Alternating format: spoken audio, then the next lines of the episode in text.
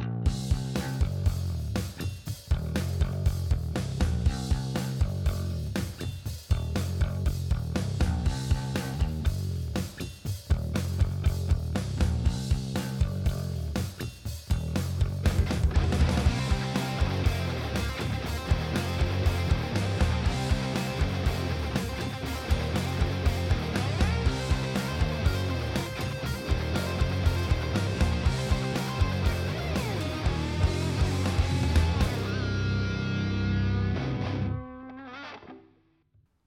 Before we jump in, we just want to let listeners know that today's episode will focus heavily on sexual assault, but also rape.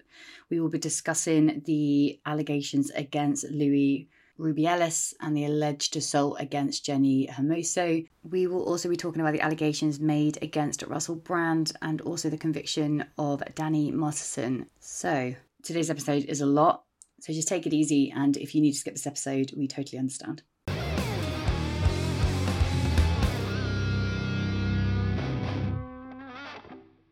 Rhiannon, what a fucking week. Like, I don't even know where to start. I, I genuinely feel like I've had a sensory overload over the last 10 Yeah. days. And it's just every time I've looked at the news or my social media or even just, you know, WhatsApps from my friends, it's just been hit after hit after hit of just things happening. And like, you start with Danny Masterson, who's been jailed for 30 years after being found guilty of raping two women with force.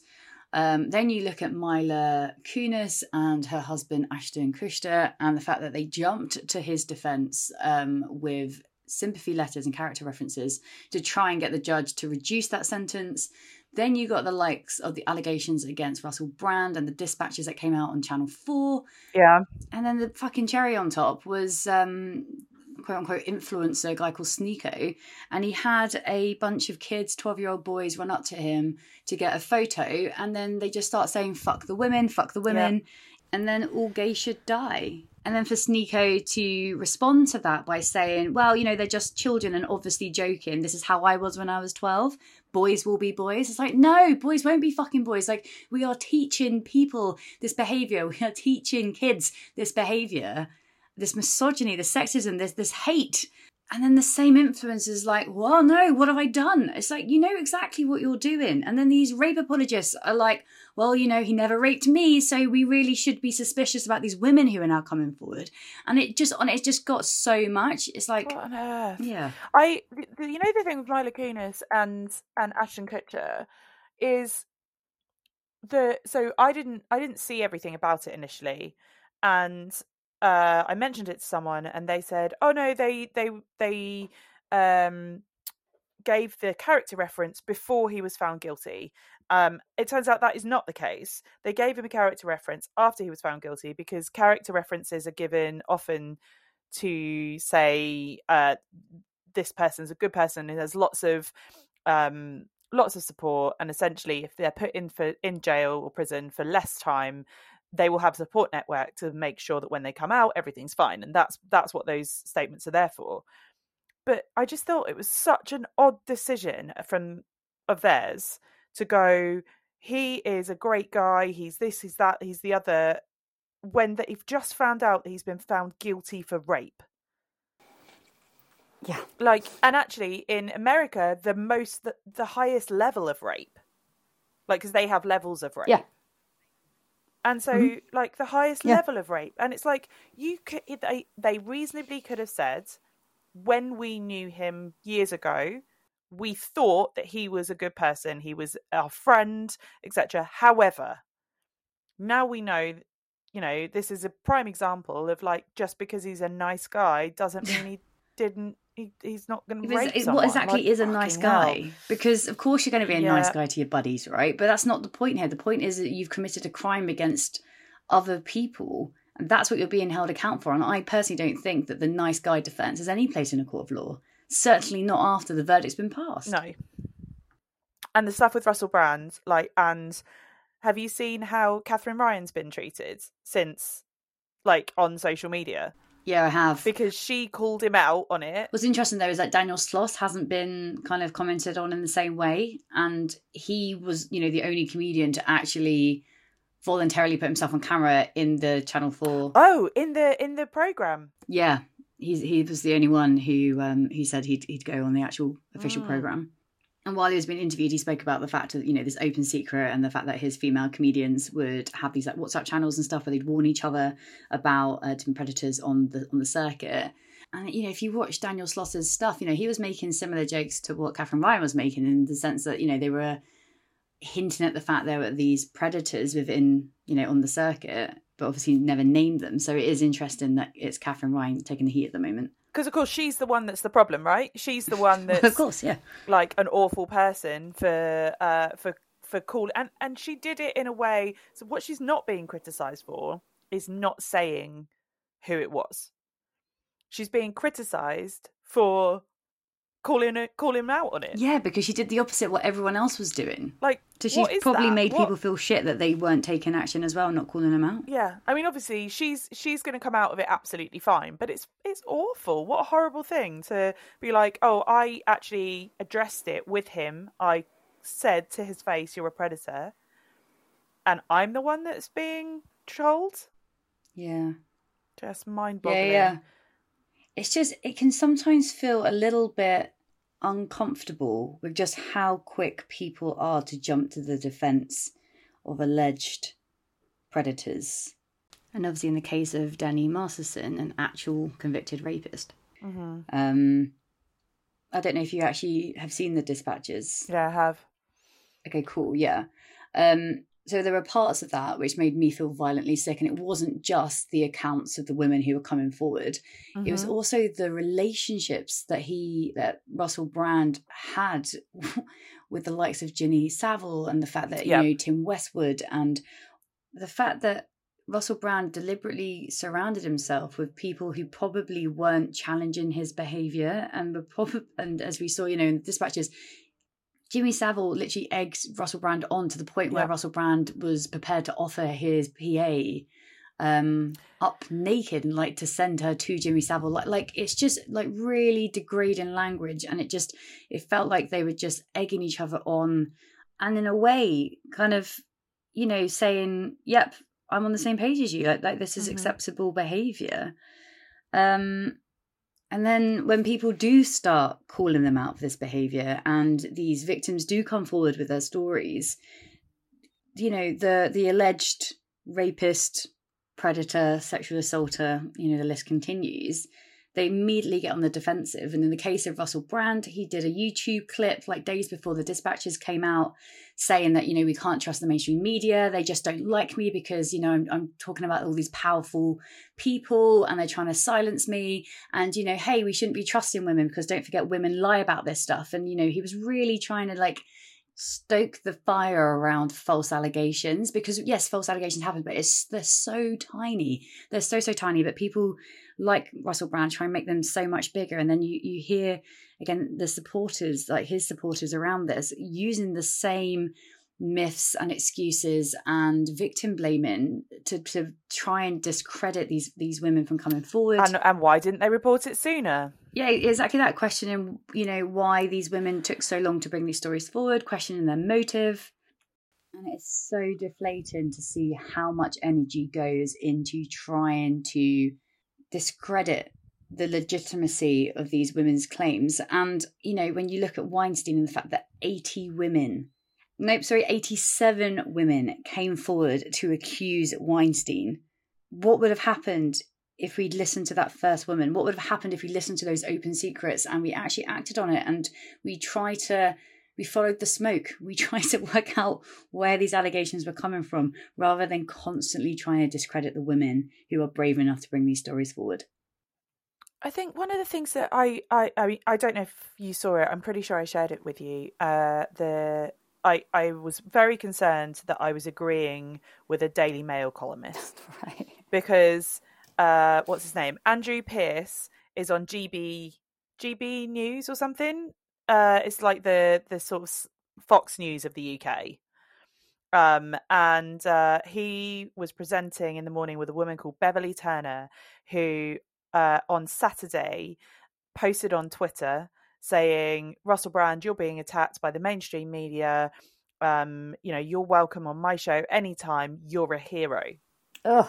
And so Andrew Pierce on live on TV called her out on it and said, "You are a disgrace, and that's horrific. And how could you do this?" And etc. etc. And she doubled down, and she was like, "You don't watch him. You don't haven't seen his content. He's he says what people want to hear."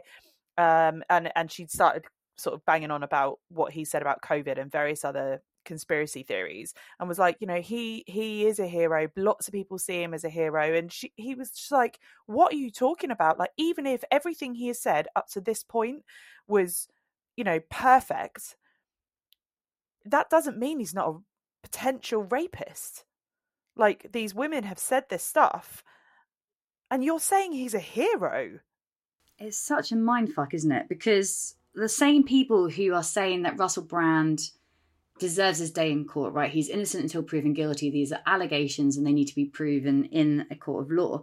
And I don't disagree with that, but I also find it amusing that these same people are also like, advocating for Russell Brand's innocence. They're saying that you know this is all a witch hunt and that it's it's um, trial by media and we should just leave the poor guy alone. And so I don't actually think they want to see him in court. I don't think they want to see him be held accountable for their actions or even have this case pleaded out in front of a jury. I think they just want us to leave him alone and for it to all go away. And for it to all go away means the likes of Katherine Ryan not making jokes about it. It's about victims, you know, staying quiet and not bringing these stories forward. And for those, you know, on the trial by media bandwagon, you know, let's not forget that that's the reason why Harvey Weinstein was finally taken to court. He had 87 women come forward and accuse him of rape to sexual misconduct and everything in between. And that that came to light because of the Me Too movement. That came to light because of the media. Um, so the fact that dispatches have spent, you know, a year investigating this. Four four years. Ah, sorry, four four years. Well, then you know that makes my next point even more um, weighted because the point, you know, you've got these people online with a hunch that Russell Brand has done nothing wrong, versus a documentary which has got four years worth of investigation behind it, and not only four years worth of investigation behind it, but it's also Channel Four talking about Channel Four, so they're not going to put something out that obviously incriminates them if it's not right. Mm-hmm. And the second point is these people who keep referring to cancel culture. Like Russell Brand is not being cancelled. Russell Brand is being accused of sexual assault and rape. In fact, some are questioning why he was allowed to have such a prominent platform for so long. In the case of Russell Brand, he's literally had the opposite effect. He just hasn't been cancelled, and no one can understand why when there were so many allegations circling him throughout his entire career this isn't about cancelling him. This is about removing the access that he has enjoyed to be able to commit these alleged crimes. It's about choosing to platform people who aren't under investigation for alleged sexual assault. And to hear somebody refer to him as a hero after these claims have come forward, how unsettling is that? I mean, the same thing happened with Andrew Tate. The number of people who have supported somebody who is currently under investigation for sexual trafficking.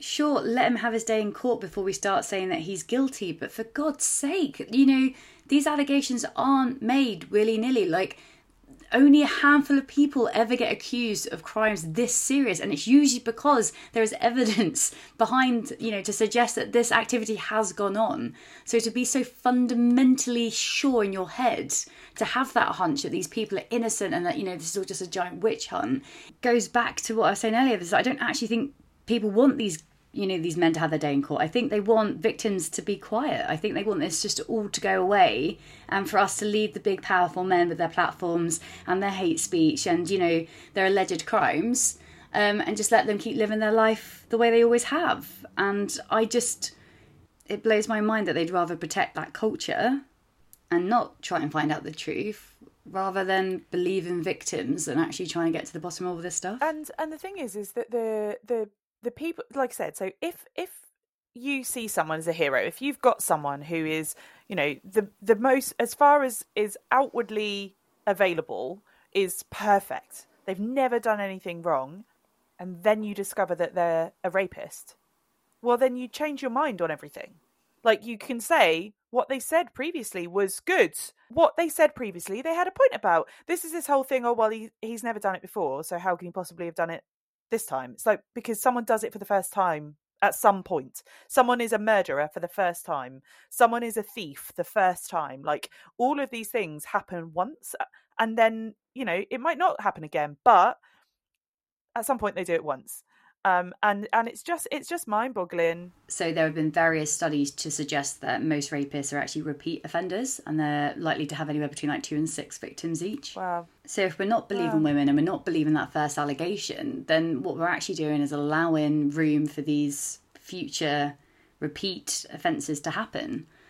Yeah. And yes, it is only a handful of men who are committing these crimes, and we are very deliberately using the word man here because within the UK system, uh, it's only a man who is able to be legally tried or convicted of rape um, under the Sexual Offences Act of 2003 because rape requires a penis and must be penetrative. And this isn't to say that women can't be accused of similar crimes, they just can't be accused or convicted of rape. Anyway, we digress.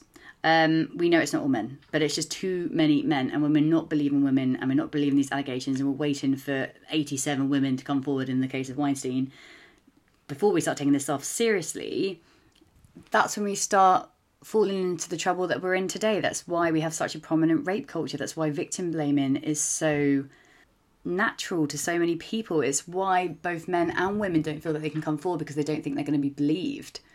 I also think we have a really hard time believing that the people that we know and that we love are even capable of this sort of stuff. And it's because we've been fed for so long that this stuff happens to us by strangers, by monsters, by people that are, you know, completely the opposite to those we choose to spend our time with.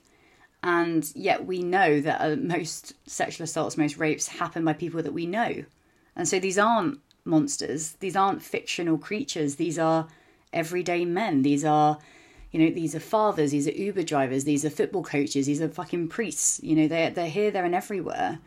And I think people have a hard time coming to grips with that. And definitely when it becomes somebody that they know personally, it's very hard to detach the person you know from the crimes that they have allegedly committed so, yes, it's hard, and I think most people can empathise with that. But what we shouldn't be doing is blaming victims for bringing their stories forward.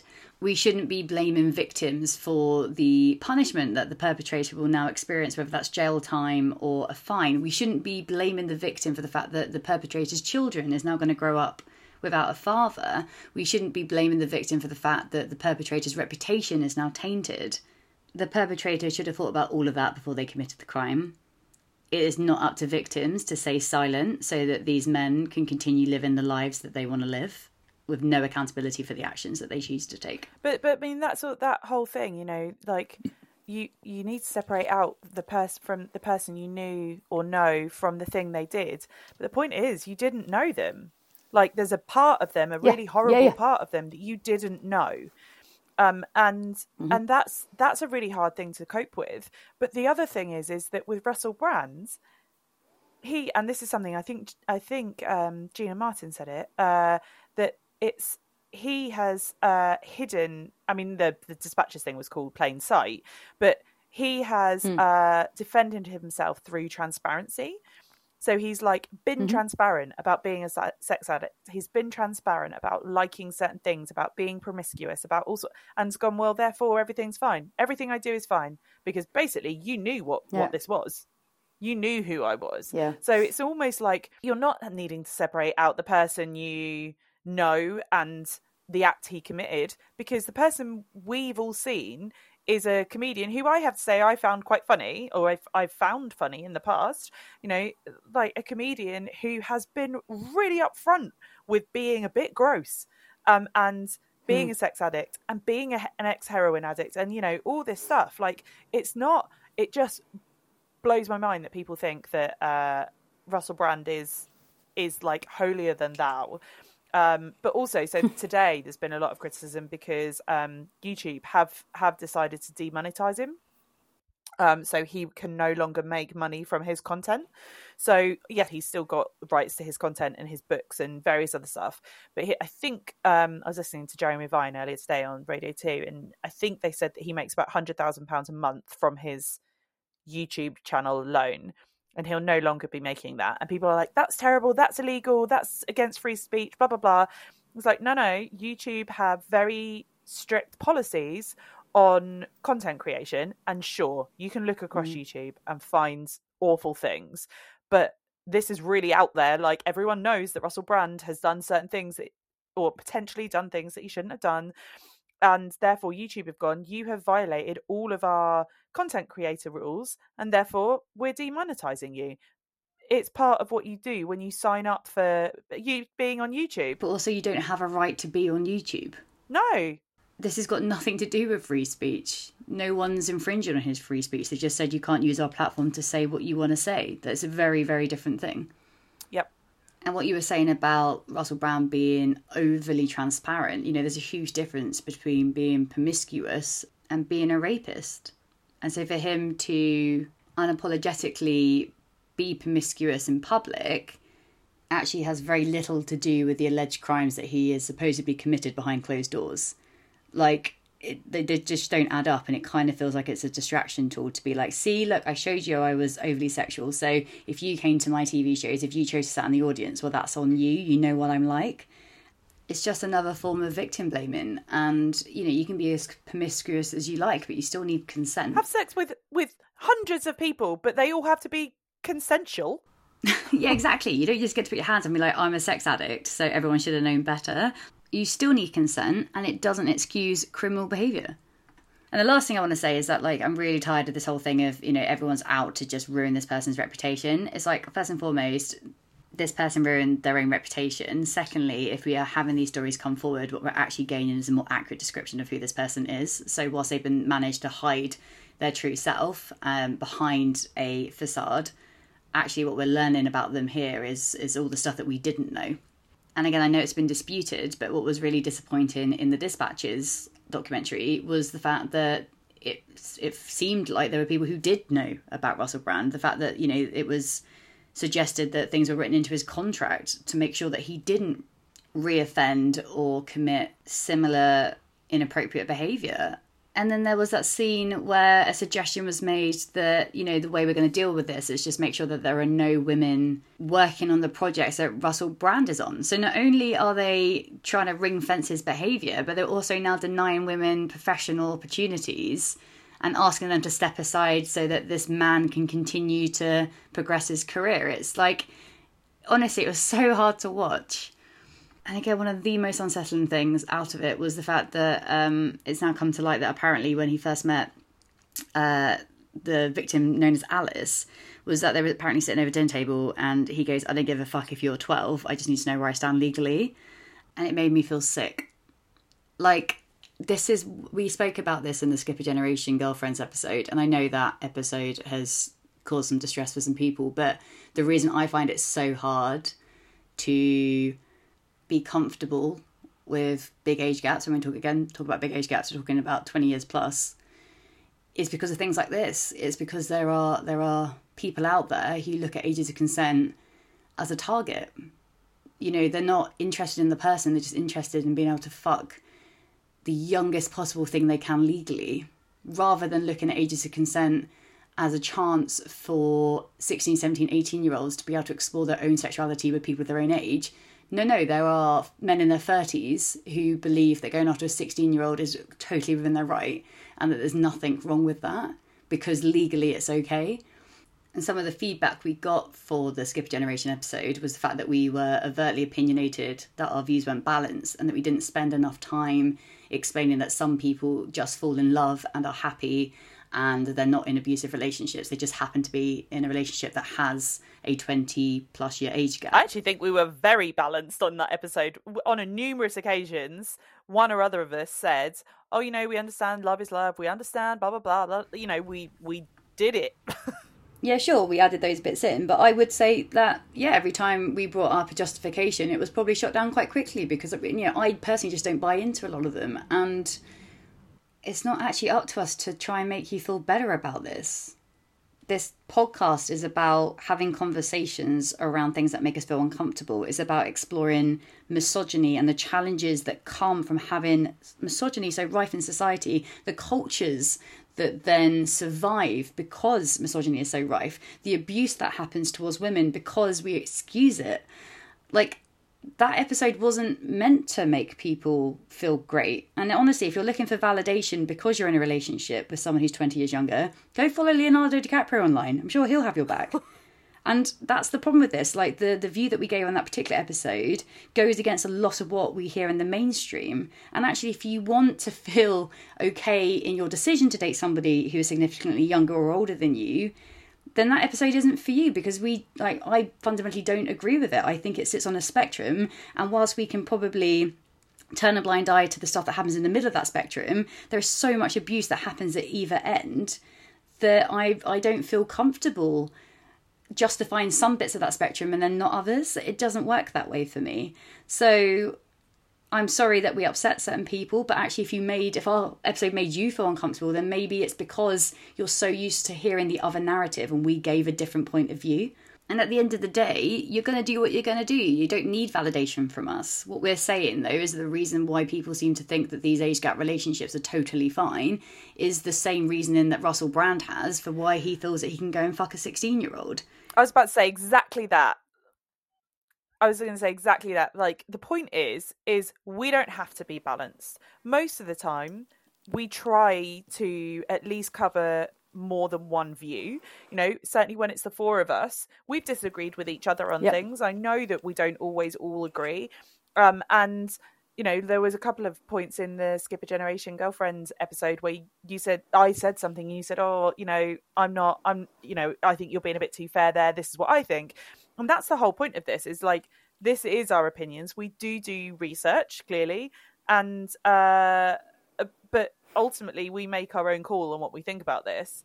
And so mm-hmm. you know there's a bit of me that thinks if you don't like that like listen i want you to listen. If you're one of these people that thinks we are not balanced enough please keep listening. Because actually it's good for you to hear another opinion um, and you know, and give us your opinion as well. Like that's fine. We will listen to you. Yep. Um, as long as you have listened to the episode and you take what we say and don't try and twist it. That's all I ask from people that are listening and don't agree with us.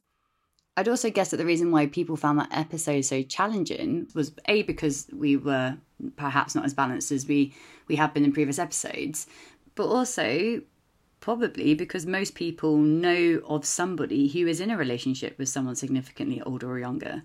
So by us saying that, you know, we understand why people find big age gap relationships uncomfortable and we disagree with the numerous excuses which are made up to justify them i reckon that probably confronted a lot of people because you know they they don't want to look to the people that they know as being in a problematic relationship. So I understand the pushback. And as you said, you know, that, that was our opinion. You don't have to agree with it. Yeah.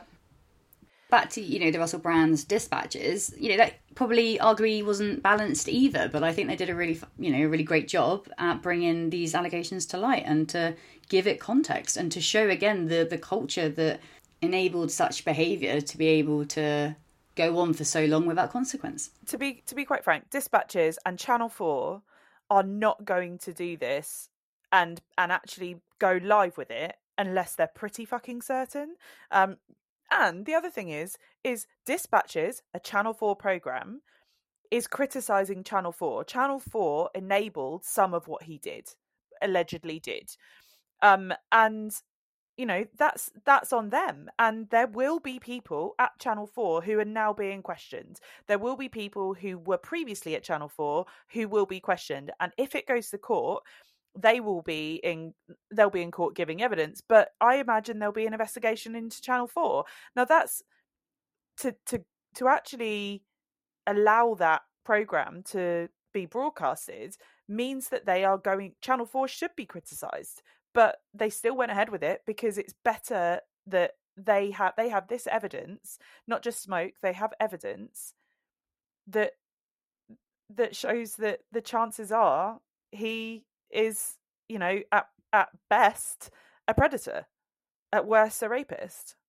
Yeah, and the reason we get to this point is because the law is failing women, and so the only other recourse they have is to, you know, go around these outlets where there is investigatory work being done on their behalf. Because a lot of the time, women turned away from the police, and they don't even start investigations of this sort of stuff. They barely write a report. So, if you're one of the people being like, "Oh, trial by media, why didn't they go to the police?" Just stop and think about it for a second, because the victims of Danny Masterson did go to their Scientology um, community and they were told explicitly not to go to the police.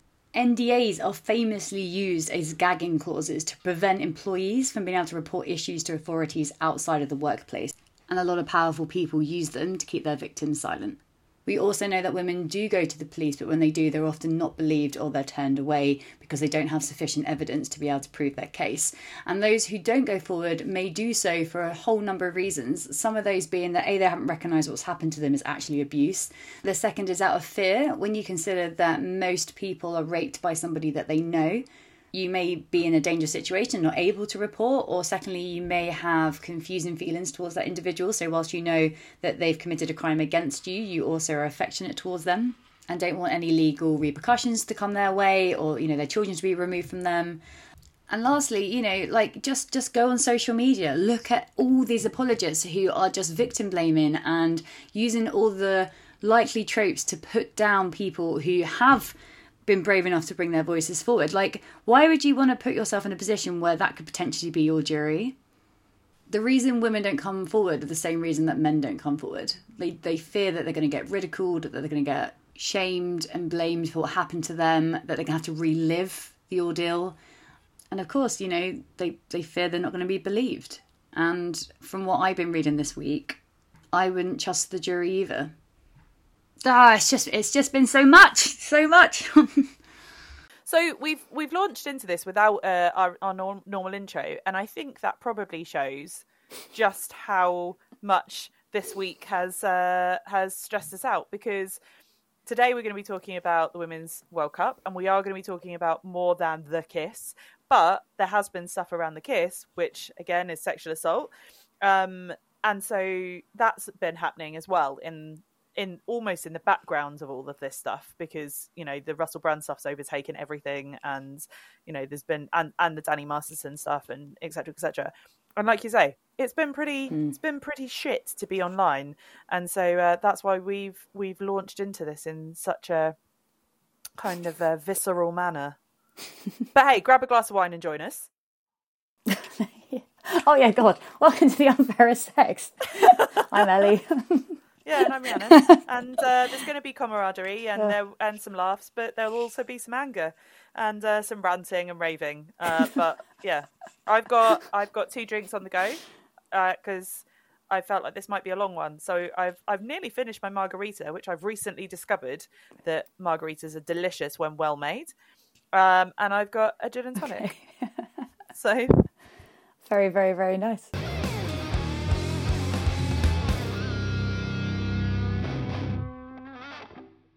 So we've we've launched into this without uh, our, our norm, normal intro, and I think that probably shows just how much this week has uh, has stressed us out because today we're going to be talking about the Women's World Cup, and we are going to be talking about more than the kiss.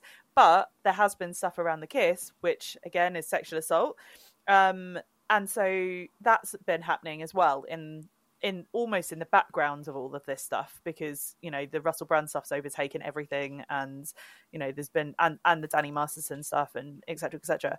And like you say, it's been pretty mm. it's been pretty shit to be online, and so uh, that's why we've we've launched into this in such a kind of a visceral manner.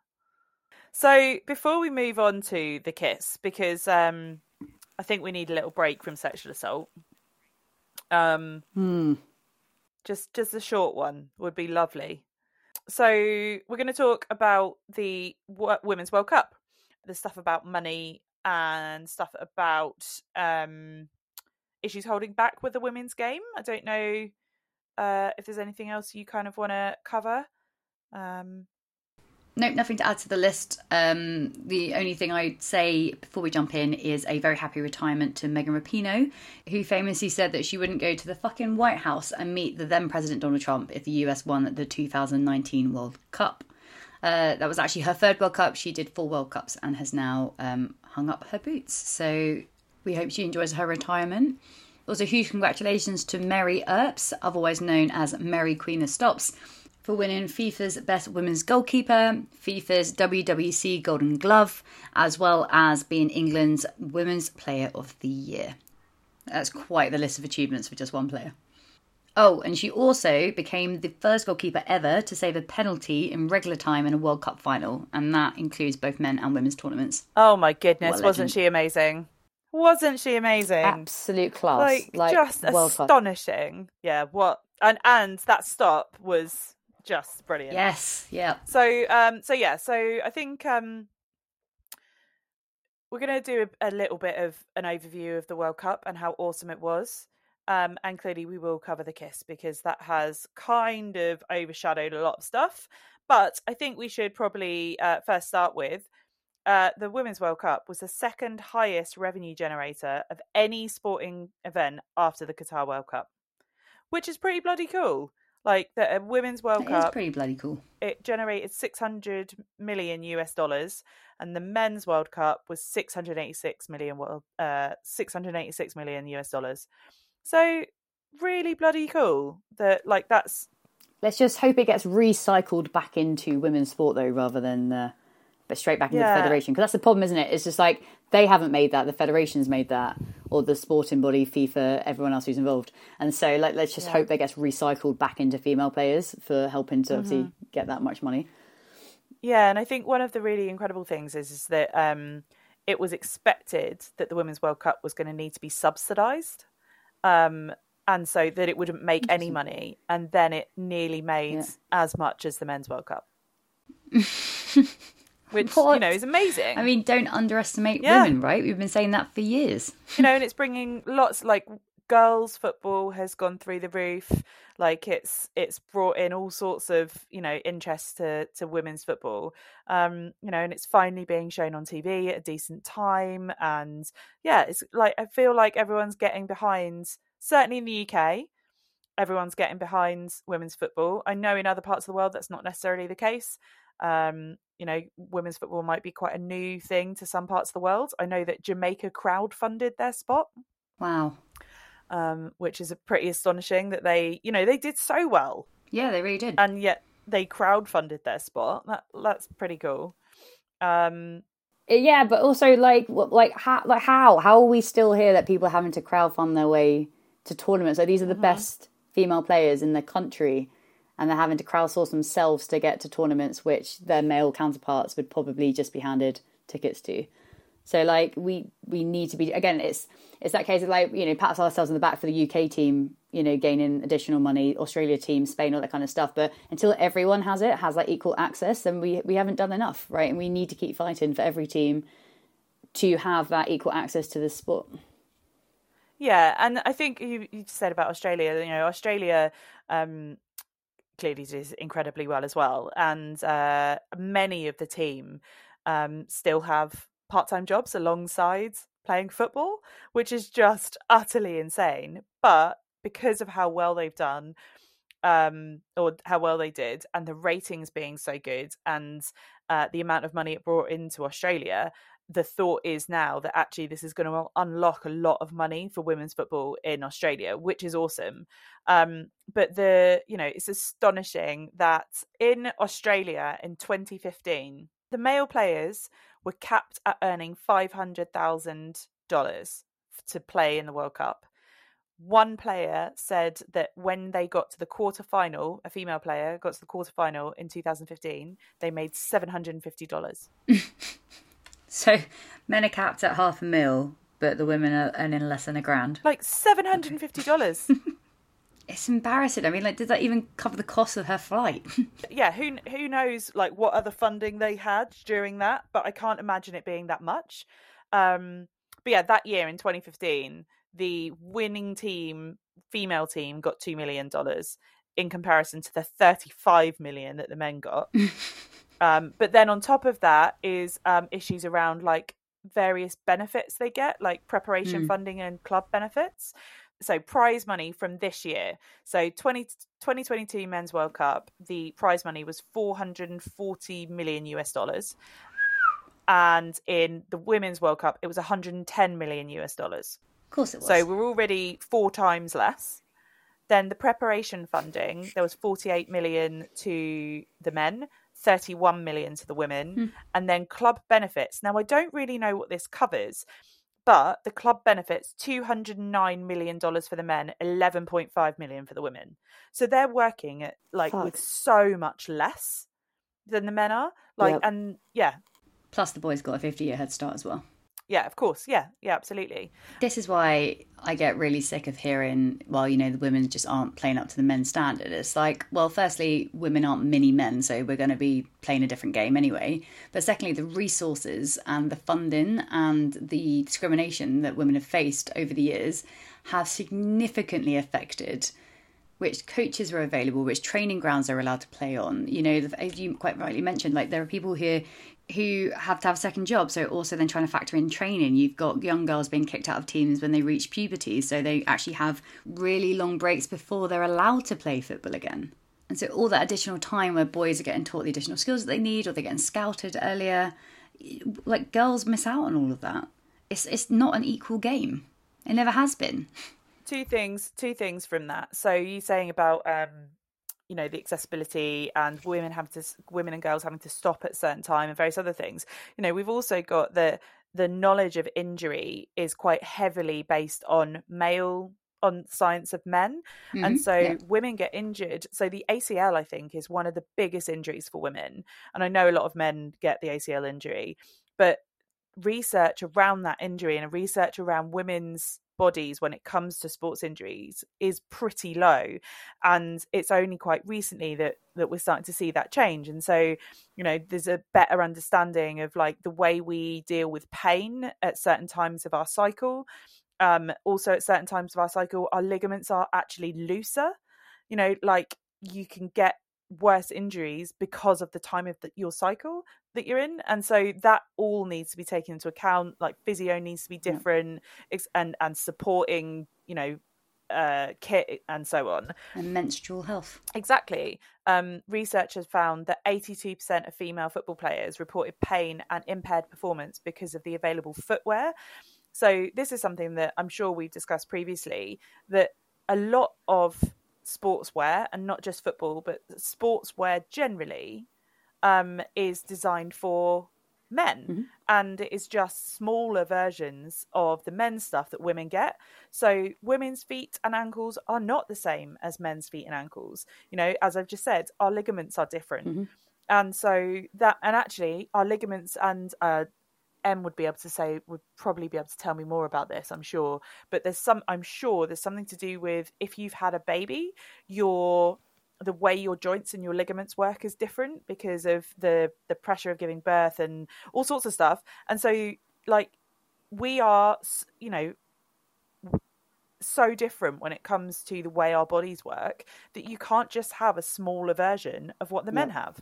So there are now female branded like there's now uh, football boots for women, but whether that whether there's been enough science put into that yet is is Mm. unclear um and what the outcome of that will be is unclear but you know i'm hoping again that with the amount of money that women's football is generating maybe that they'll maybe they'll start to actually think about this stuff and put more effort into how yeah how women are looked after Mhm. when it comes to sport or uh, particularly football I bloody hope so, because what I'm seeing at the moment is that a lot of women are just getting fed up and doing it on their own. Um, one example is a company called Ruggette which was set up by Victoria Rush and her business partner, Steph Evans. And what they noticed is that there was enough female players to warrant creating a line of women's kit. But one of the hurdles that they recognised quite early on was that a lot of people, because they've been wearing men's kit for so long, they were concerned that because they'd accepted that status quo, that it wasn't going to feel like a priority for them to then invest in women's kit, like women's specific kit. Uh, but I think actually they've been quite successful since they've launched. Another example is Allyson Felix, who is one of the most decorated female track and field Olympians. And she did quite a public breakup from Nike in 2019 over maternity protections. And since that breakup, she has created a new lifestyle brand for women and also a shoe company. So obviously that reinvests back into herself. And then obviously there's the likes of Serena Williams, who I believe still has a deal with Nike, but still went off and did her own thing anyway because she's just that badass. Um, we've seen Nike bring through the first ever sports hijab.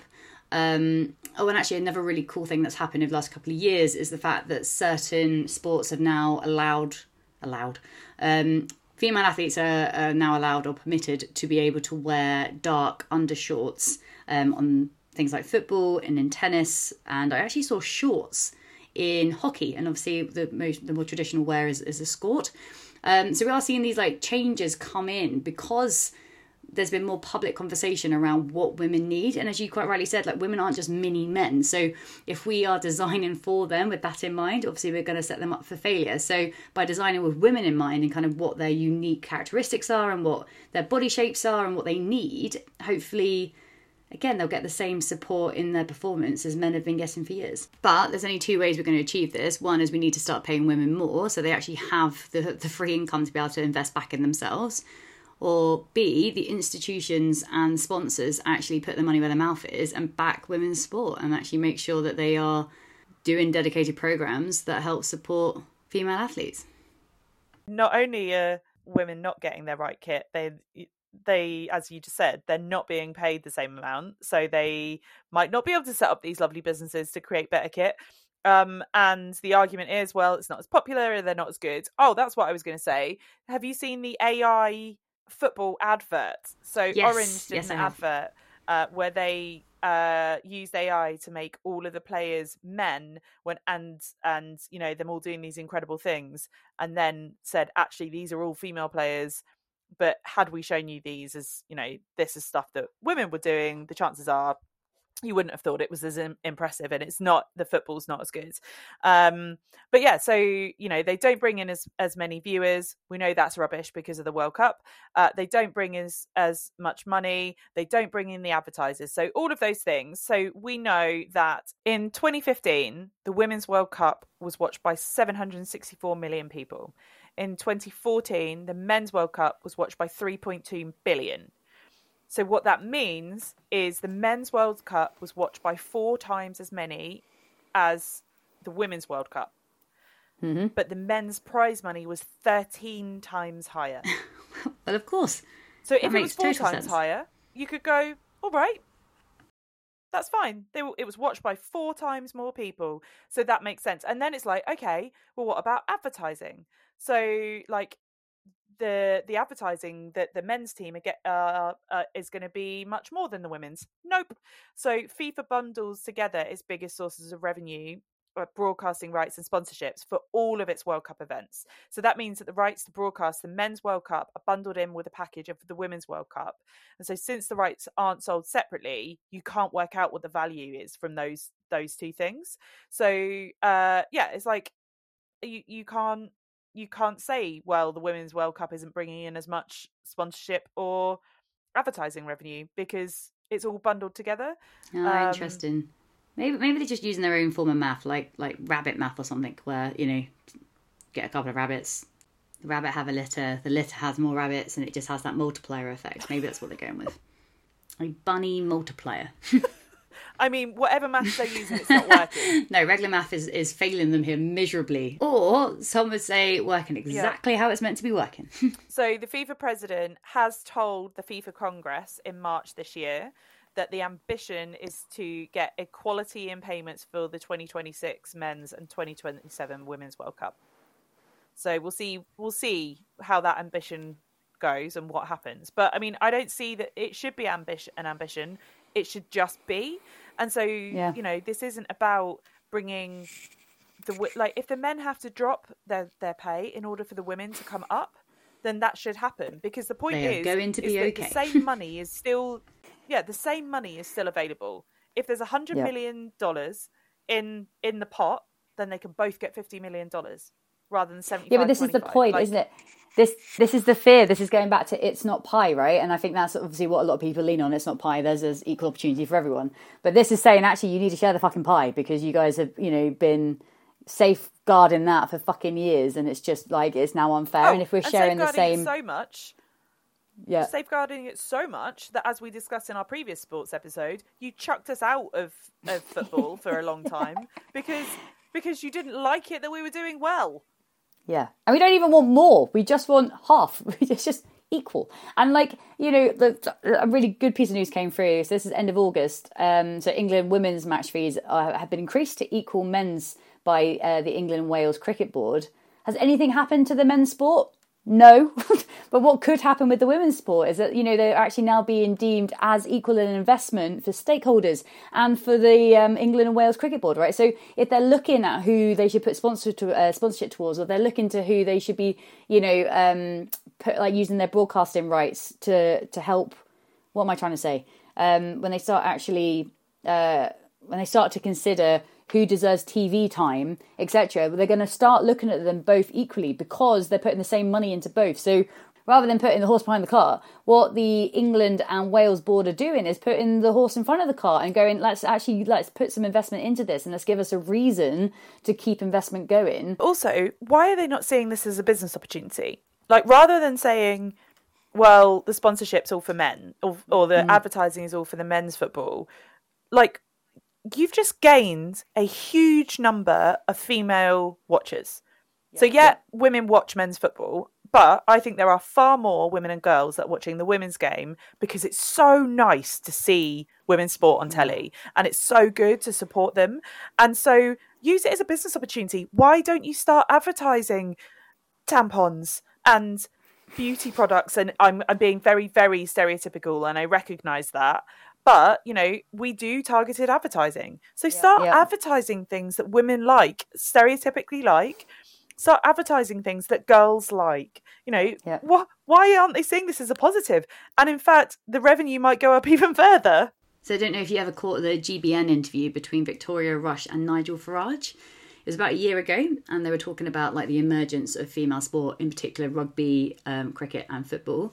One of the first things that Farage asks of Rush is, you know, do you not think that women's sports are being pushed onto people? And she was like, well, can I, you know, we can turn that around and say, don't you think that men's football has always been pushed onto people because there's never been a choice? and he actually agreed with her on that.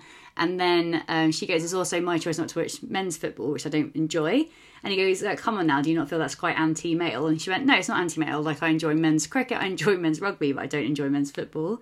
And he asked her to explain, and she said that in her opinion, they just don't seem to show the respect, um, and that respect was between players and referees, but also fans and players. And she said that women's sport just creates safer spaces. Uh, Farage then goes on to pretend he doesn't know what she means by safer spaces, so asks her to elaborate, and she goes, you know, women's sports are safer spaces because they attract more families, more women, more children. And as you quite rightly said, Rhiannon, like this is a new business opportunity, surely, because it's opening up an entirely new audience that they wouldn't have had access to because men's games are far more exclusive to, as Nigel Farage said, tribal men which I think is a polite way of uh, referring to the hooligan behaviour that we often see at men's matches, such as spitting and you know racism and walking into the local villages and cities and you know smashing up people's businesses and stuff. and this isn't anecdotal No, no, it isn't. that's not anecdotal. There have been there have been so obviously we know there are stats around the amount of domestic abuse uh, after the men's World Cup. Yep, yep. There have been, and I I can't. I'm certain I have seen this. It has been report, reported that domestic abuse did not go up in the same way, No, right. like at all. Like violence didn't go up in the same way. Uh, just generally, like that that whole loutish thing that happens during the men's World Cup Yep. did not happen with the women's World Cup.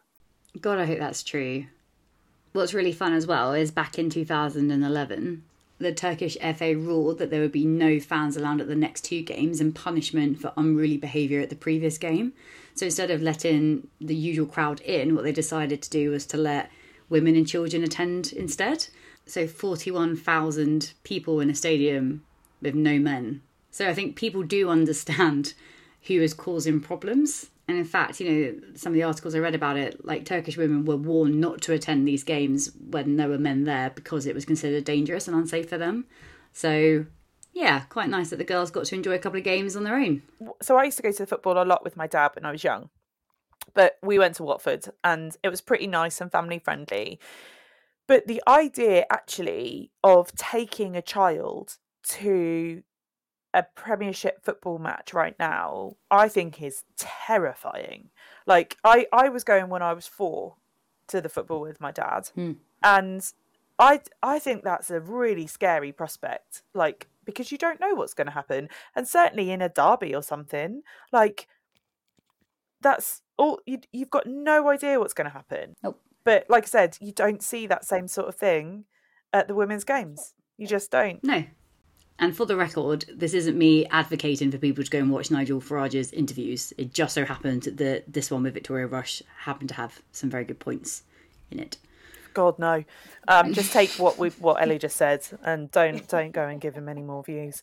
Um, I just got one more thing to say on like the money side of things. Uh, so there has been progress. Um, the first Women's World Cup was in 1989. The women's kit were hand me downs from the men. Of course they were. The USA won, and there was no celebrations. And like, think about that with America. Like, America celebrates literally fucking everything, and all sports and all things. But no, USA, who for a very long time have been the female team, like yeah. the America have won so much in football for a long, long time. yeah. So there was no celebration. The women were paid fifteen dollars a day, and they all stayed in one room in a B and B. What? Yep. How? But how? do you What find a room big the fuck? to host a whole squad? Like, is that like they're just a barn at the back with some straw? What the fuck? So yeah, fifteen dollars a day. Oh, I just looked up. Uh, I've adjusted for inflation. The 1989 winners, uh, US, were getting paid thirty-seven dollars fourteen a day. So yeah, that's crazy. Wow. Barely buying you dinner. I mean, it's just all a bit of a joke, really, isn't it? And you can totally understand why young girls and obviously women never believed that they could be professional sports people because the wages are just so abysmal that you were never going to be able to survive if you did make it. Completely agree.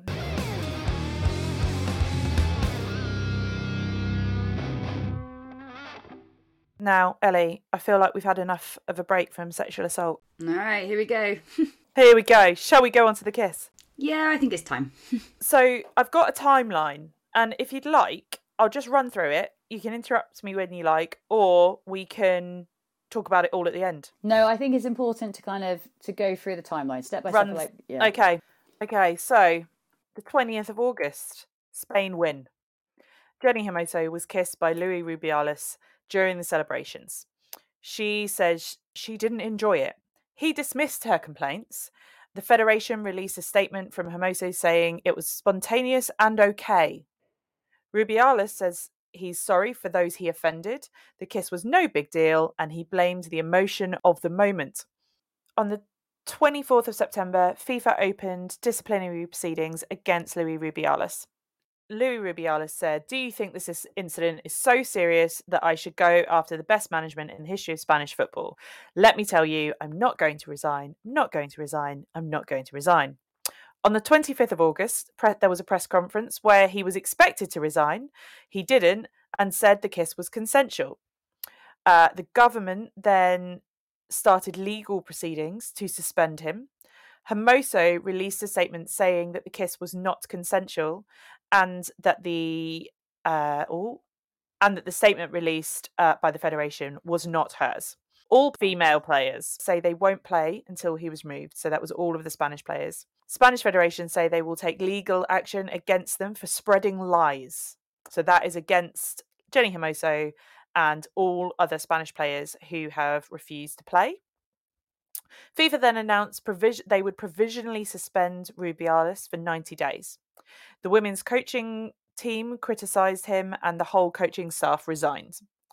So all of that has happened between the 25th and the 27th of August. On the 27th, the Federation uh, for Sexual Violence Protocol confirms an internal investigation into events. On the 28th, the Spanish Federation asks UEFA to suspend the federation from international com- competitions due to government interference over demands to remove Rubiales. Rubiales' mum goes on hunger strike, and I've written here, for fuck's sake. For fuck's sake. Spanish prosecutors open investigations to see if it if what he did was criminal. The Spanish Association requested immediate re- the immediate resignation of Luis Rubiales. On the 1st of September, the sports court said it, the kiss was serious, but not very serious breach of conduct after his unsolicited kiss. On the 2nd of September, the government asked tri- a tribunal to suspend him. On the 4th of September, the 4th of September, this so it happened on the 20th of August, the men's team condemned Rubiales for what he did. Well done, boys. On the 5th, a statement from the RFEF says Luis Rubiales' behaviour was unacceptable. On the 6th, Hermoso submitted a legal complaint. On the 10th was a Piers Morgan interview with Rubiales where Rubiales announced his resignation. And we'll talk more about that in a minute because, oh my goodness, that interview. okay. On the 13th, the Atletico Madrid president says he doesn't know who needs to apologise to who because he was not in either Jenni Hermoso's body nor Luis Rubiales' body. So he doesn't know who was in the right or the wrong. Fucking Wow. bullshit. On the 15th of September, so just four days ago, a restraining order was imposed on Rubiales saying that he could not come within 200 metres of Jenni Hermoso and he denied any wrongdoing. So that there's bound to be stuff in there that I've missed. There's there's since been far more um, evidence, which, well, I mean, not just evidence. Jenni Hermoso outright said the Federation's statement that said that Hermoso had said that the kiss was spontaneous and absolutely fine. Uh, she said was uh, nothing to do with her um, there's been all sorts of talk about threats that are made uh, were made and that therefore she had no you know no say over what was what was released. Um, there was also the thing that rubiales uh, tried to use a video of all the women's team laughing at some of the memes about the kiss as evidence to suggest that it was consensual. Yeah, I saw that. and like i think i think this all comes back to what we said right at the top of this is believe women right? And this happened on a worldwide stage in front of millions how many did we say? Like some insane number of millions of viewers and he is still saying he didn't do it Ah, so I don't actually think he's never said he hasn't done it. He just said that it did happen, but it, there was consent when it happened, and it's exactly the same as what Russell Brand's doing, where he's saying that he's not denying the acts took place. He's just saying that there was consent whilst he was performing. at what point did he say to her can i kiss you Well, exactly, right? According to Luis Rubiales, there was a whole blown conversation up on stage between the two of them before he did what he did. And yet, you know, he also has used the word spontaneous a few times. So, which one was it, buddy? Was it spontaneous or did you have a full blown conversation because uh, one negates the other? Did you also see that Spain's Football Federation published a string of photographs that they were trying to use to prove that it was Jenni Hermoso who, in fact, lifted Luis Rubiales off the ground? And the purpose of these photographs was to suggest that it was actually Jenni who instigated the, you know, overexcited moment between the two of them. And actually, those photos have since been disproved. Yes, his feet leave the ground, but you can totally see it's his own body weight, like he's lifting himself up. So honestly, some of the tactics they're trying to use against Hermoso are absolutely appalling. Like first they try to sue her, then they pretty much forge a press release and claim that they got her consent, which has now been suggested that they didn't. Then they try and use video footage of her on the bus to show that she isn't the perfect victim, so she can't possibly be upset about this whole thing. And then they bring out these photos, which have obviously been disproved as well. So there's just honestly some really despicable tactics at play here. And then there's the fucking mum who's locked herself in a church. like, oh my god, such a such drama. And what's perhaps most sad about this is that certainly for Jenni Hermoso, but also for everyone who participated in the World Cup, like this was a massive moment for women's sport. This was a massive moment for Spain. It was a massive moment for England. And yet all of that has been overshadowed because one man felt entitled to allegedly sexually assault a player. And there's a lot of people who keep going on about the fact that like, he would never do that with a man. And the reason that argument is important in this conversation is because they're right. He he wouldn't have done it to a man. And the reason that's important is because it shows this his learnt behaviour. Men such as Rubiales have been taught who not to touch and who they can get away with touching, whose space they are allowed to encroach on, and whose space they should respect. And again, one example that comes up a lot is that when you move past somebody, do you feel the need to put your hand on their waist? If you do, it's probably because they're a woman.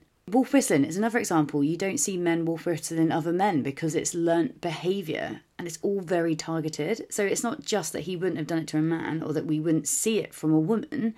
It's that men know which lines certain structures and legal systems and boys' clubs will let them cross without consequence. And that's exactly what we're seeing here with Rubiales. And that's why he hasn't apologised. That's why he's refusing to resign. That's why he keeps going on about the fact of all his achievements and how this would be a massive loss to the football community if they dare to, you know, sack him. It's the reason why he is trying to accumulate as many allies as he possibly can so that he has the boys' club behind him. It's why he's suing Jenni, and it's also why he went on Piers Morgan's show to resign rather than just resigning quietly and walking away it all feeds into this egotistical i'm a man i'm entitled i can do what the fuck i want. I mean the point is he and that's but that's the point is he didn't say i'm so sorry i like he said i'm sorry for those i offended. Yeah 100% like that's that's what he said. And so the thing is is he so he said he said a few things you know he said it was consensual and that i mean we're we're part of the problem here really. He said that false feminists are uh who he blames for the outcry. Yeah. so then he said the spontaneity and happiness of the historic moment led us to carry out mutual and consented act, the product of great enthusiasm. At no point was there any aggression. There was not even the slightest discomfort, but an overflowing of joy. Okay. Does this not remind you of that Italian groping case that we covered a few weeks back, where the judge threw it out on the grounds that it was 10 seconds long and there was no lust, and so there couldn't possibly be assault? This feels like that. If I keep saying the words, you know, joyful and spontaneous and, you know, all this stuff, and I, I know that in Spanish law, aggression is important because it can lower your sentence, but it just feels like he's trying to mitigate the harm he caused in that moment, probably so he can rely on that when he gets to court. The second point is that he kept referring to the fact that there was no dominant position. I mean, like, he's literally her boss he gets veto power whether she plays a game or not. If that's not a powerful, dominant position, if that's not power play over somebody else, like, what? of course, that was a dominant position. You are literally a fucking boss. So the naivety of this man, or the just like weaponized stupidity of him, is just getting really old really quick. You don't get to go around kissing colleagues at work just because you fancy it. That's it. That's the end of the story. The third thing that you mentioned was the false feminism, and uh, yeah, the the sentiment that I think he's trying to get across is that he wouldn't be in trouble if this call for accountability had been from quote unquote real feminists, and that the uh, non-consensual kissing isn't a real issue that real feminists would be angry about. And boy, is he wrong. I would wager that every feminist would have an issue with anyone being kissed without consent by somebody else it's it's pretty you know feminism 101 you don't get to just go around and assault anyone you want to. Uh, it's also the law. So um, for him to keep going on about false feminism is is laughable. He also described it as a great scourge on this country and obviously by this country he's referring to spain.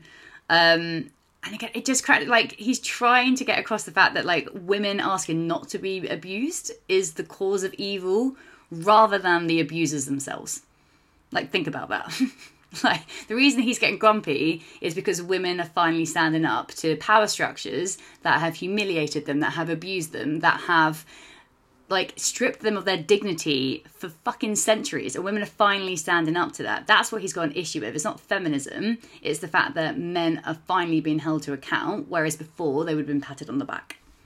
And the last thing i want to talk about is the fact that Rubiales kept going on about the fact that he doesn't deserve this hunt now, the phrase hunt or witch hunt has been used um, a lot actually in the last couple of years by these big, powerful men who have been accused of illegal activity.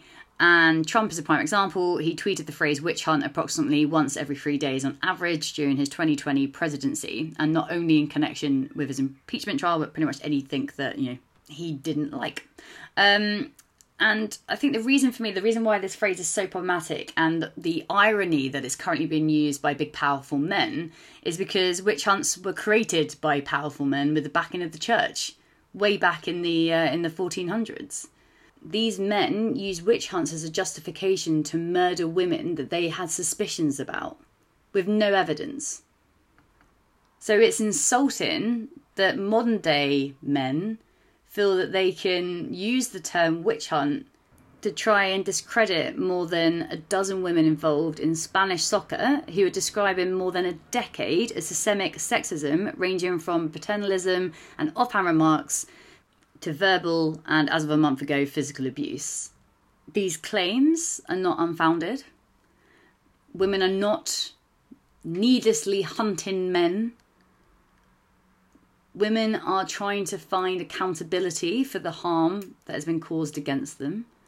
And it's insulting that the likes of Rubiales and Vilda, rather than accept their role in these sexist cultures and the complaints of these women, no, no, instead they double down on the fact that both of them have had a really hard year and are both victims of women trying to make false speech sound true. Those are Rubiales's words.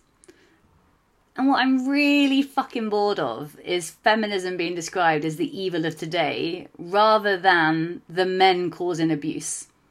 Rather than people who feel entitled to touch and kiss and, and assault anyone they want to why like why is calling this behavior out the evil and not the behavior itself can you imagine how much further along we would be if we actually wanted to solve this problem rather than just looking for anyone and everything to blame instead of the thing that's actually causing the harm absolutely and and it's just like I, I think uh, this has been something obviously that's a worldwide problem and that hmm. that hmm. you know we're around the world you're seeing who are the people defending him and yeah. who are yeah. the you know false feminists who are not um, but the thing is in spain i feel like this was like the straw that broke the camel's back with regards to issues in the spanish federation but also in spanish society and culture generally yeah. um, i don't think i realized like just how sexist spain is um, racist and, as well. I, uh, and racist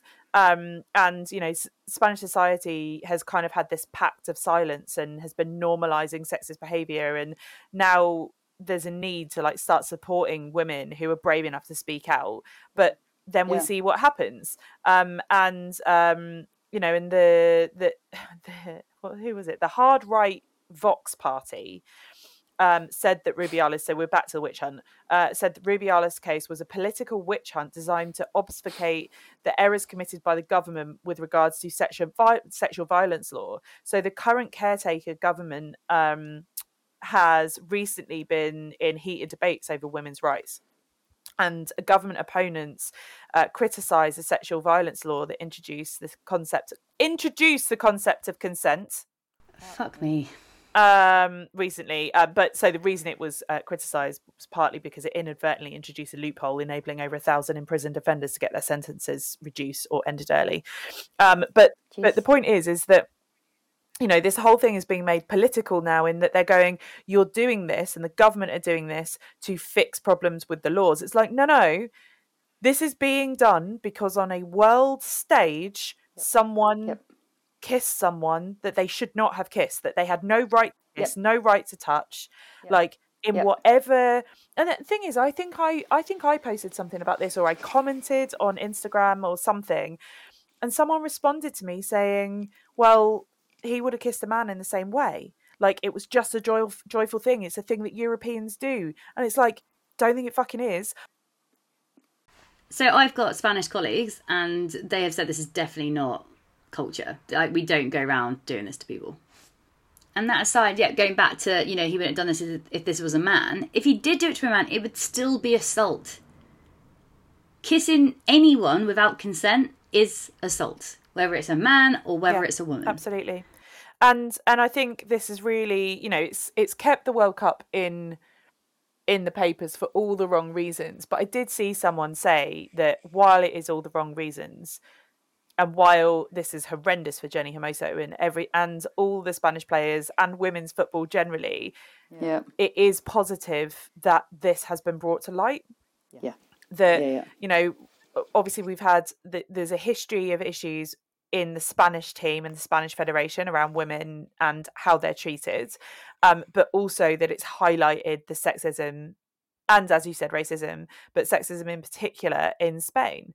Um, and it's and so there was, uh, and I think more people are realizing that things should be called out. So uh, there was a just this week there was a a female Spanish newsreader who was broadcasting God, live on air, and this guy came up and grabbed her bum.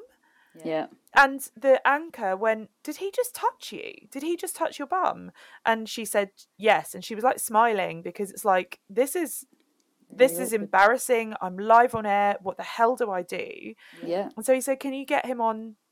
Can you get him on screen?" And he he was like, "That's absolutely inappropriate." And I don't, I can't remember exactly what he said, and clearly it was translated. So um, who knows, you know, the precise translation? But you know, I I think the news company are kind of proceeding I with some kind of legal action. Yeah, I don't know any more of that. Like, I don't know where else it went after that. But um, like, I think the reason why stories like that scare me a little bit is because there just doesn't seem to be any fear about doing these sort of things towards women, and certainly like no fear about doing it and being caught for doing it. Like both the example you just gave and the one with Rubiales and uh, Hermoso, both were done on cameras. Like, like cameras being live streamed to bigger audiences, and yet these men still don't have a filter in their head to be like, oh, I should probably not do this. So if they're if being caught publicly doing this sort of stuff isn't going to scare them, then what the fuck are they doing behind closed doors? And because of everything that's happened, you're absolutely right. You know, one positive, if you want to call it that, um, for all this stuff coming to uh, to the mainstream is the fact that other stories are now coming forward about how the Spanish team have been treated for years. And again, what's so laughable about it is the fact that these men are like, "Oh my god, I just never, I never knew this about my colleague. Like, I, like I couldn't possibly point my finger at anyone. Like, I didn't know this stuff was going on." And actually, Laura Bates made a really good point on her Instagram the other day, and this was actually in reference to Russell Brand. But she said, They're not stupid, they know what's going on. What all these men are really saying isn't, I don't think he did it, but rather, I don't think he should face any consequences. I don't want the deeply misogynistic status quo of endemic sexual violence to change. I want women to remain disempowered and abused in our society because it benefits me. I don't want other men facing consequences for their past behaviour because I look back at how I have treated women and I am terrified I might be next. And I think she hits the nail on the head. Because even when 15 players ultimately banded together and refused to play under Mr. Vilda, Mr. Rubiales refused to fire him.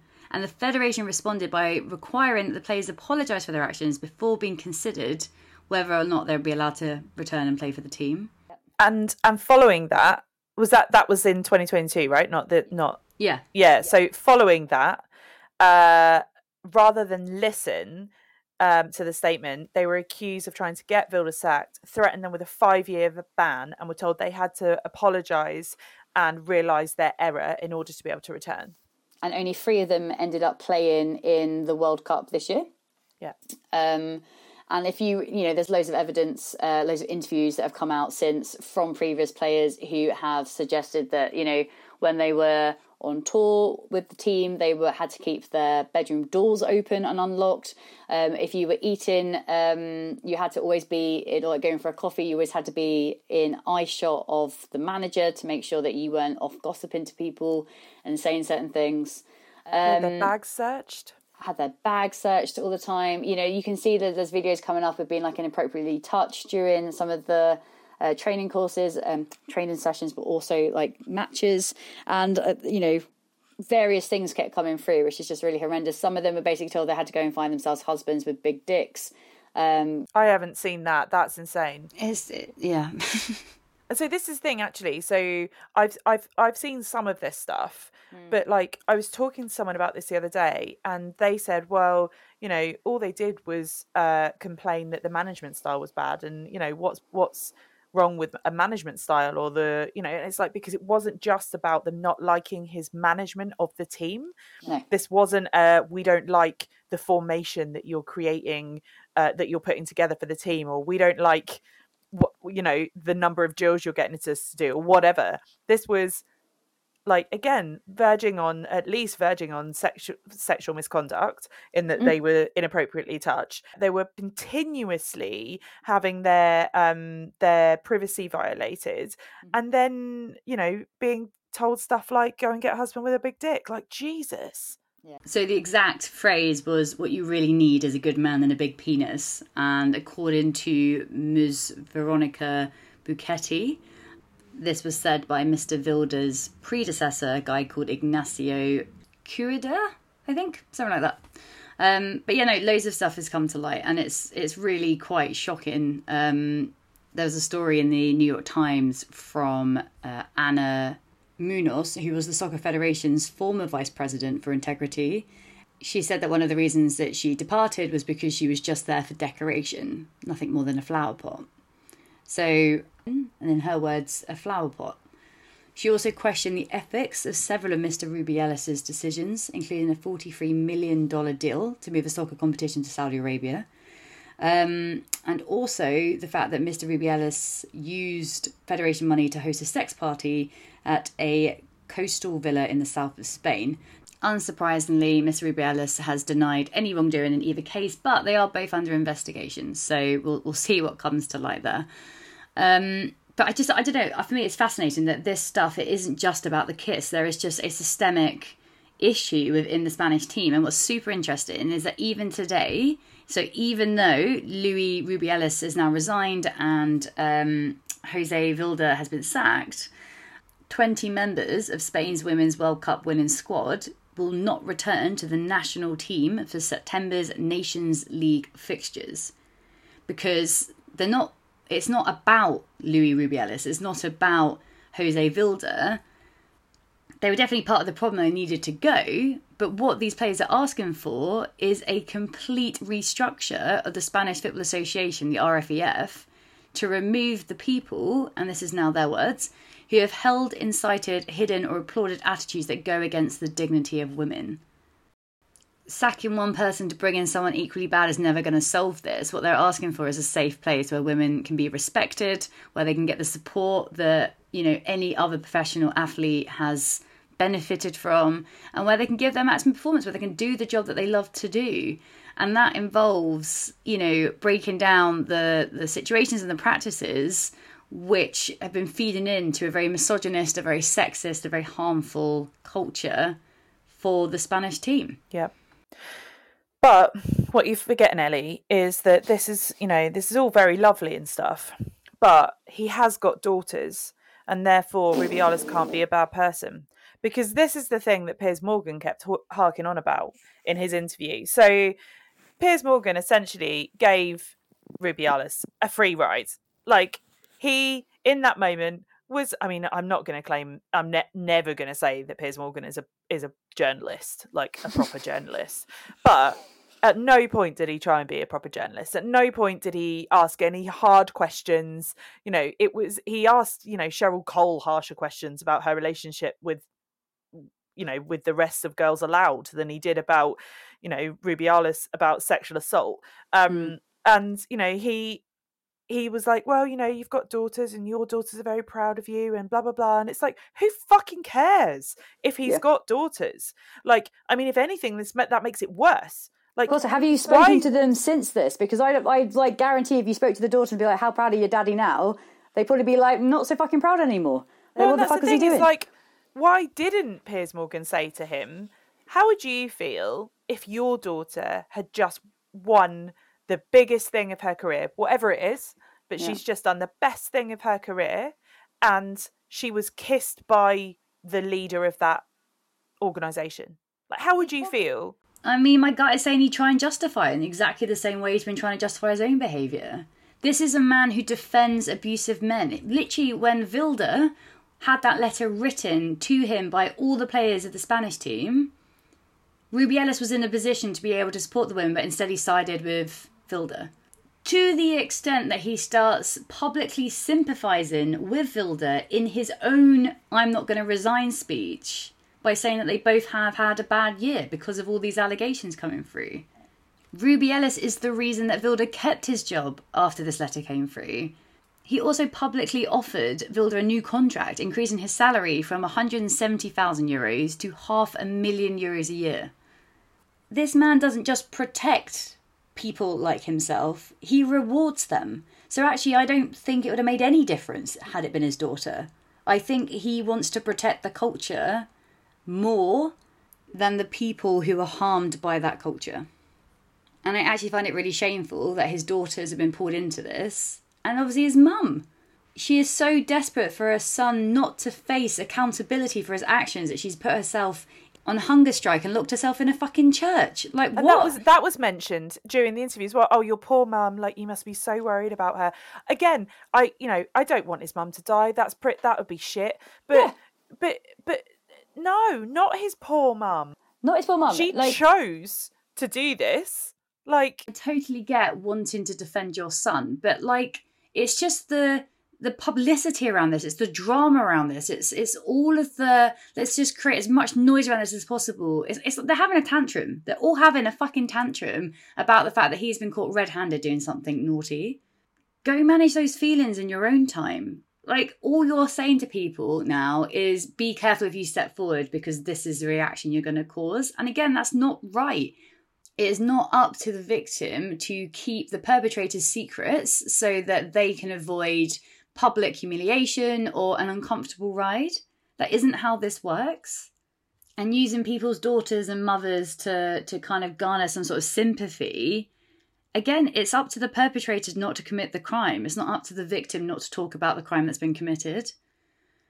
And, you know, talking about daughters, I was really disappointed in Prince William for putting Princess Charlotte into his apology video where he announced that he wouldn't be attending the World Cup final, despite the fact it was the first time since 1966 that an England team has made it into a World Cup final, and despite the fact that, you know, he's president of the FA, so it kind of feels like it would be a big deal for him. Um, but no, instead he decides to show his support by pulling Princess Charlotte into a video to show, look at me and my daughter, like we do support the women. And what I just kept thinking about was like, well, where are your sons?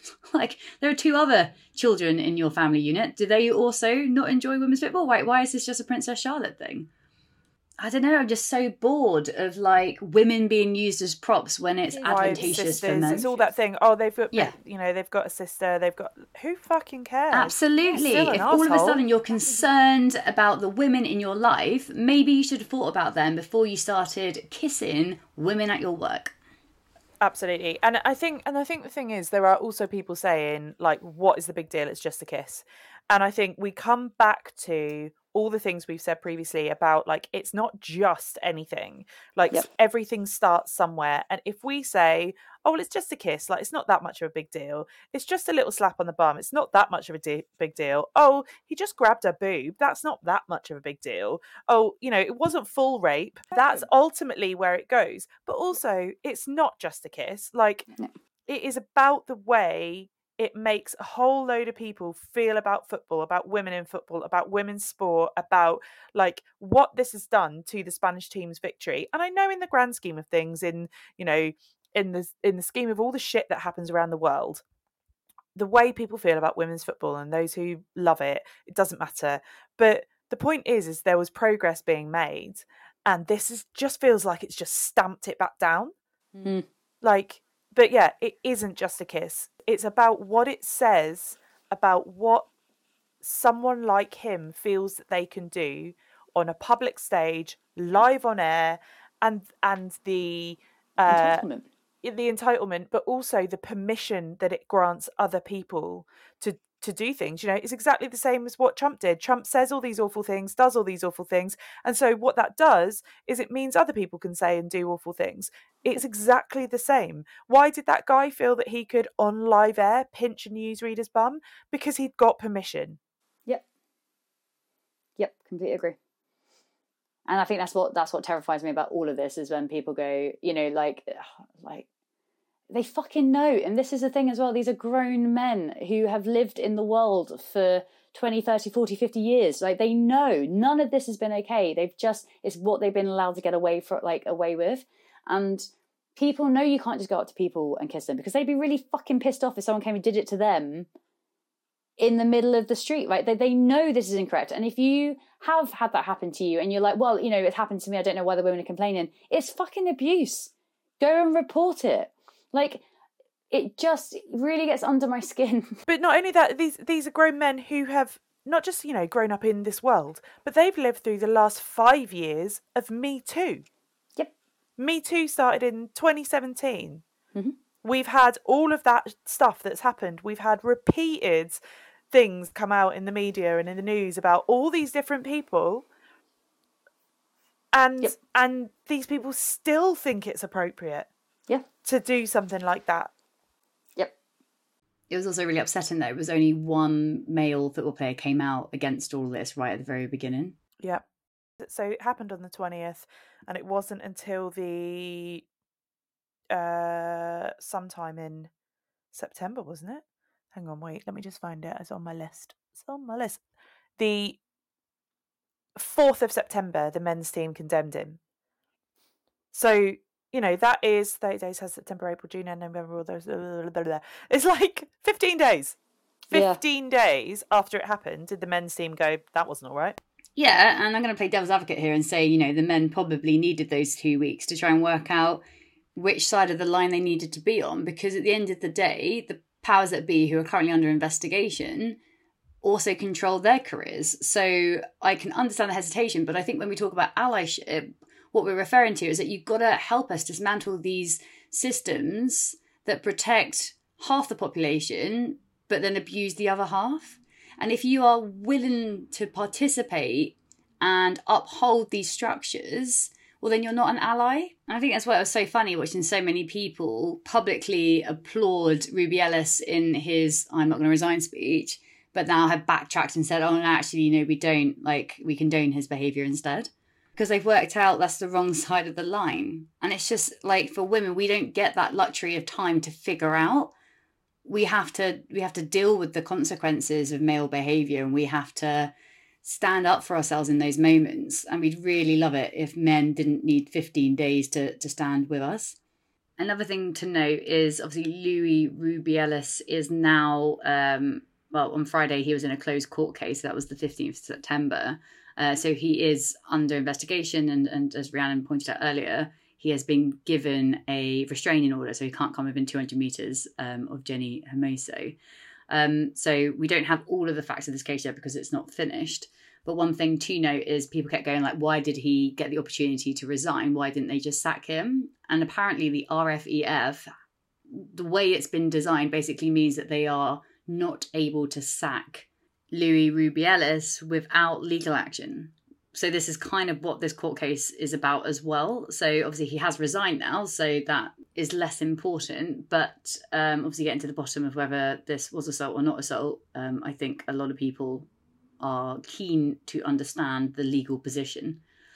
And also, I think people are quite rightly concerned that because Luis Rubiales was able to resign on his own terms, that he's just going to be able to walk into any other establishment and do exactly the same things there. So probably go to another another team that gives no shits. I mean, as as we said earlier, you know, Atletico Madrid's the the manager there said, "I don't know who's in the wrong." Like Yeah. what? Oh, the president, the president of Atletico Madrid. I don't know who needs to apologise to who. I mean, ev- the rest of the world fucking does.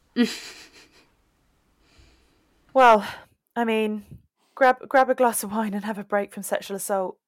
Shut yourself in the room in your room and watch some Grace and Frankie. I mean, Grace and Frankie's always great advice. Um, but you know, I I personally have found this last ten days to be quite a lot. So I will be logging offline for a few days. I think just to just to give my my brain a little bit of a break from all of it. And it's okay to do that, right? It's okay. Like we all want to do that fight the good fight thing. We all want to carry on we want to know what's happening. We want to fight against the bad things that are happening, but there's only so much we can take on. so yeah. just give yourself a breather because if you're not in your right headspace, then uh, you're not going to be able to carry on trying to fight the good fight. You're just gonna. It's it. It all gets too much. So we get it. Yeah, absolutely. And on that note, On that note, grab a glass of wine and take a break from social media. And uh, we're sure there'll be an update on all of this soon, but and hopefully it will go in the way we all want. The Unfairer Sex is not sponsored, so if you liked our show, please show your support by liking, subscribing, and sharing on all your favourite social media platforms. We're on Twitter at The Unfairer Sex, we're on Instagram and Facebook as at The Unfairer Sex Podcast, and you can email us, theunfairersex at gmail.com.